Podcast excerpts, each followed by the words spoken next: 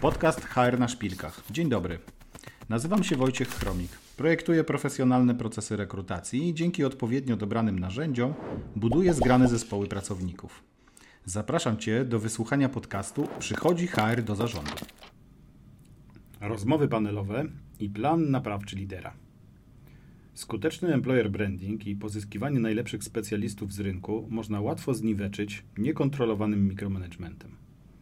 W ramach cyklu Przychodzi HR do zarządu przedstawiam case studies z życia firm.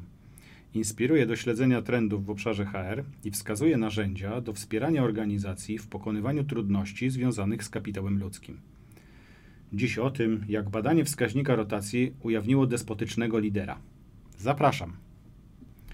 Zespół sprzedaży w zielonogórskiej firmie z branży motoryzacyjnej składa się z 15 osób. Ze względu na specyfikę podzielony jest na dwie grupy. Siedmioosobowy zespół A, dedykowany tzw. Tak klientom stałym i ośmioosobowy zespół B dla segmentu klientów nowych, głównie mniejszych firm. Za każdą z tych linii biznesowych odpowiada lider, kierownik. Na przestrzeni ostatniego roku dział HR zaobserwował, że znacząco wzrósł wskaźnik rotacji w zespole B. Zwykle rotacja w tym zespole była wyższa, jednak ostatnio różnica między nimi zdecydowanie się powiększyła. Jego lider często podnosił zarzut braku odpowiednich kandydatów w procesach rekrutacji przeprowadzonych przez HR.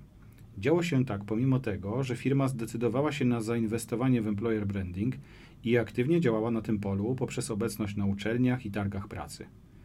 Dużo pracy włożono też w indywidualne szkolenia menedżerów w zakresie prowadzenia procesów rekrutacyjnych. Ponadto badanie satysfakcji pracowników ujawniło znaczący w stosunku do całej organizacji spadek wskaźnika satysfakcji w całym zespole sprzedaży. Mimo to jednak cele, które były wyznaczone dla zespołu B, zawsze były realizowane.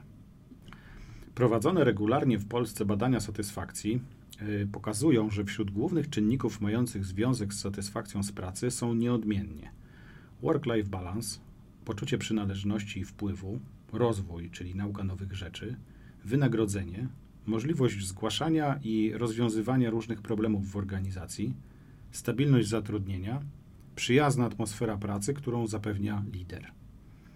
Autorzy badania firmy Lean Passion i Openfield sprawdzili, że niezadowoleni ze swoich liderów stanowili 41%, a dodatkowo w tej grupie niezadowolonych z pracy negatywna satysfakcja z pracy było ponad 70%.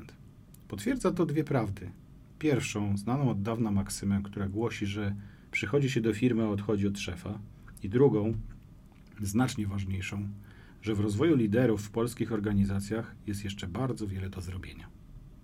Szefowa HR po konsultacji z dyrektorem sprzedaży zdecydowała o przeprowadzeniu rozmów panelowych z członkami zespołu B. Panel miał odbyć się na kanwie prezentacji wyników badania satysfakcji. W jego trakcie okazało się, że lista przewin i uwag, jakie zespół żywi w stosunku do swojego szefa, jest długa i znacząca. Najwięcej do powiedzenia mieli pracownicy z największym stażem. Na plan pierwszy wysuwały się brak wsparcia oraz autorytarny styl zarządzania, który preferuje lider.